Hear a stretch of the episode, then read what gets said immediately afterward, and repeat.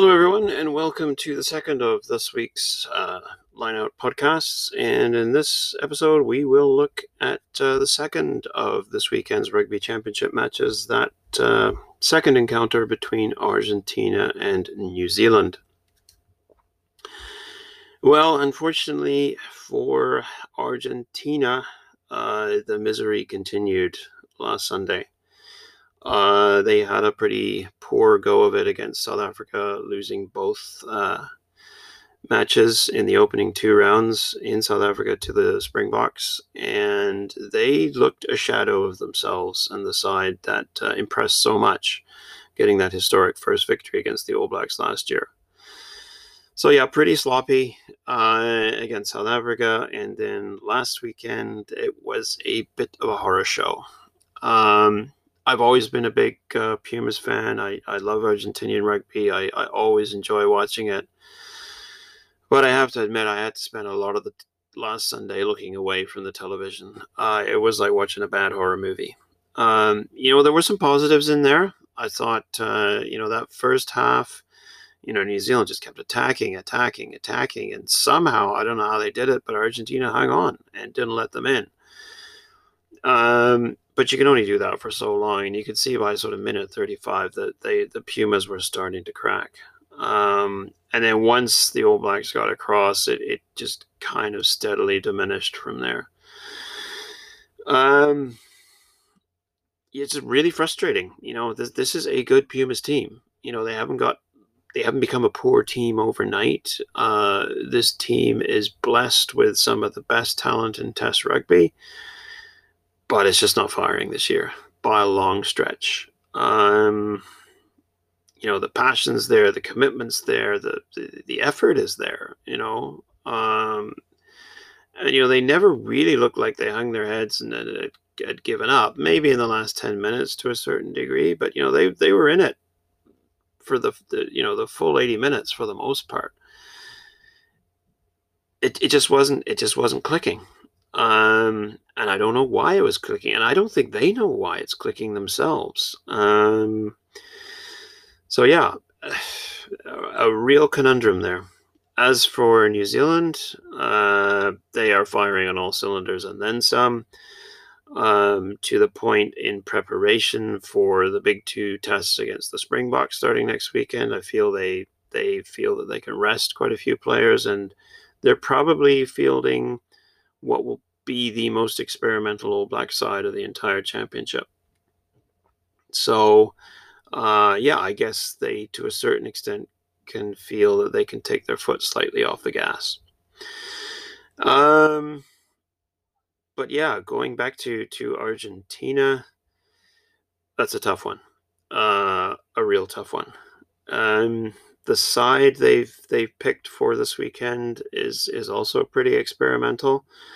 Um, you know, a front row that's going to have to go up against. Uh, I mean, not too much changes. Obviously, Julian Montoya is still there as as, as captain and and, and hooker. Um, but you know, they're up against a front row that's boasting the likes of the return of Joe Moody for New Zealand. It's a tough ask there. Uh, second row, you know, that should that should do well. Uh, and I thought they put up a pretty brave fight last weekend, Matias Alemanno and Thomas Lavanini. And, you know, Lavanini, for the most part, has, has got his disciplinary issues under control. Tupou Vaa'i and Patrick Tuipulotu, that's also quality, though. Uh, they haven't had as much game time as, as the rest of their colleagues, but it's still a pretty solid effort. So it's going to be competitive. And if they've got that, that front row boasting the likes of Joe Moody behind them, it's going to be dangerous. Uh, back row, you see Rodrigo Bruni lose his place and Juan Martin Gonzalez come in. Uh, I've heard a lot of good things about him. I don't know too much about him. And then you got Marcos Kramer and Pablo Matera.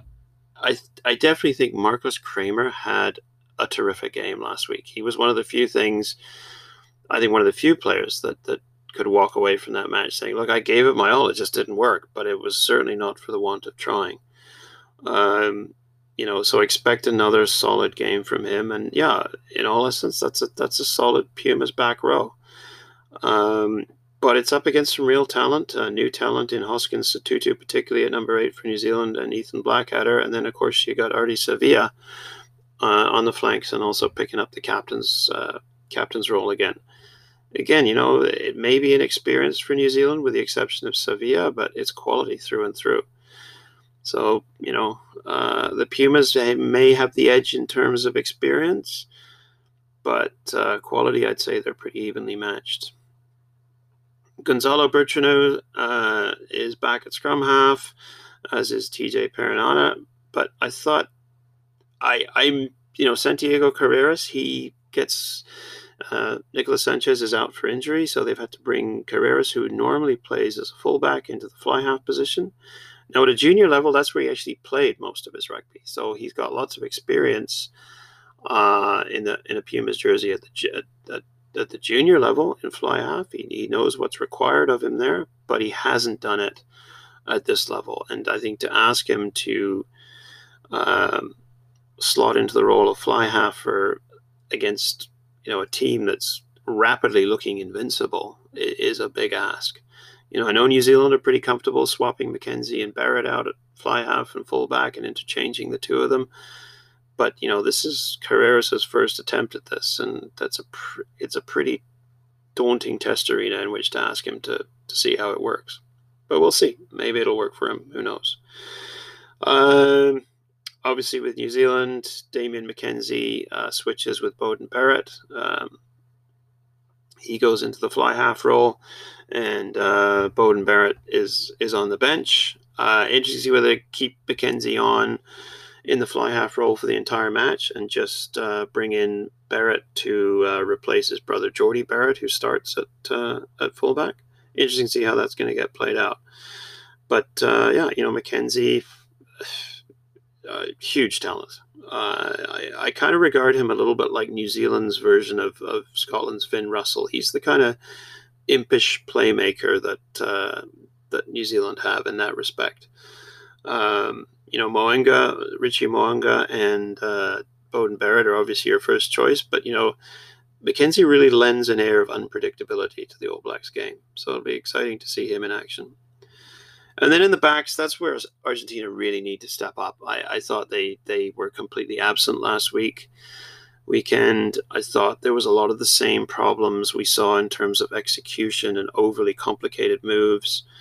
Um, not quite as bad as we saw against South Africa, but they were still trying to do too much sometimes and overcomplicate things.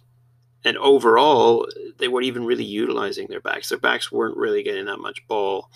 Uh, and when they did get it, they didn't make very good use of it. Their ball security was was pretty poor. Their handling errors were high. It, it was just messy. So yeah, you're going to see Emilio uh, Emiliano Boffelli on the on the wing as opposed to fullback where he normally plays.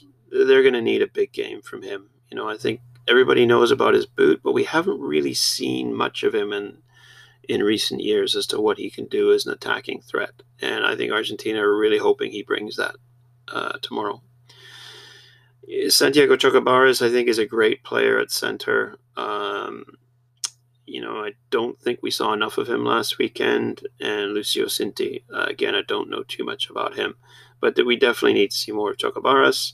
Santiago Cordero, I thought, didn't have a particularly good game, dropped the ball a lot whenever he did get it. Uh, just seemed really unsure of himself.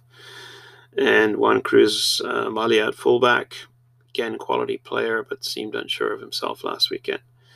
And it's up against, you know, an exceptionally uh, talented All Black offering. George Bridge, uh, Will Jordan out on the wings. Those guys know they, they know how to cross the white line uh, and expect to see them do quite a bit of it tomorrow. Uh, Rieko Ioane is back in the centers with Quinn Tupaea, who I've heard lots of good things about, but I must confess I don't know anything uh, really too much about him so I can't really comment there. But you know, Rieko Ioane seems relatively comfort, comfortable switching from the wing to the, the center channels. Um, and you know, he's certainly going to give that Argentinian pairing of Chocobares and Cinti uh, something to think about. Like I say, Jordan and Bridge, quality through and through. Uh, expect to see them running the ball a lot and getting a lot of the ball. And then Jordie Barrett at last at fullback you know, monster boot on him. Uh, he's playing well this year. Again, he's going to give Mallía some some serious headaches. And then it's a quality bench, uh, particularly for the All Blacks. I got to admit, I don't know too much about the Pumas front row uh, bench replacements. Uh, but Codie Taylor, uh, sorry, Codie Taylor, George Bower, and Ofa Tu'ungafasi, we all know them, particularly Bower, And, and, you know, Bower is making a real name for himself as a newcomer, and Codie Taylor is, at hooker is, a, is an established commodity. Um, Guido Petti uh, is on the bench. Um, and I'm really excited to see Thomas Lezana uh, as a back row replacement. I rate him very, very highly. And uh, we haven't seen very much of him of late. I'm not quite sure why, whether it's injury or whatever. But uh, when he's on song, he's a he's a terrific player. Um, Domingo Miotti is the fly half replacement. Uh, a good player, but I think he lacks confidence at test level and then Matías Moroni uh, as well for Argentina uh, as a center replacement. Again, capable. Uh, for New Zealand, Scott Barrett uh, in the second row, Luke Jacobson in the back row. I thought's been absolutely outstanding, uh, making his debut this year. And Finlay Christie, I know nothing about as a scrum half replacement. Obviously, Beauden Barrett, we do, and uh, Braydon Ennor, Um, plays with the Crusaders at center, he's a real force to be reckoned with. And I think we're going to be seeing a lot more of him in the build up to New Zealand's World Cup campaign. So, yeah, not too much to say about this one.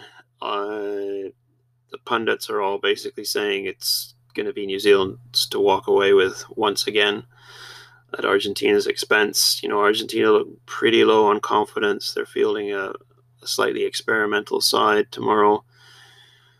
I just hope that it's not a, a you know a 39 or 45 nil drubbing. I hope this time they manage to get some points on the board. That defense, which showed such resolve in the first half of last weekend's match, is there and can last a bit longer this game.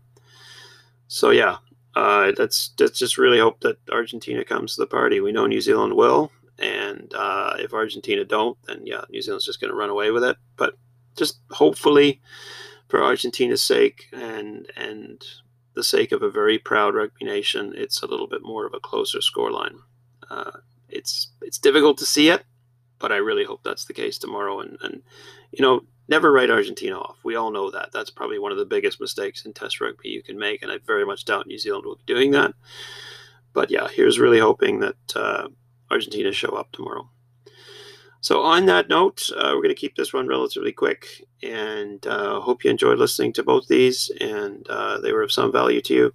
As always, thanks ever so much for listening. Stay safe in these continued troubled times, everyone. Uh, take care, and most of all, enjoy the rugby tomorrow.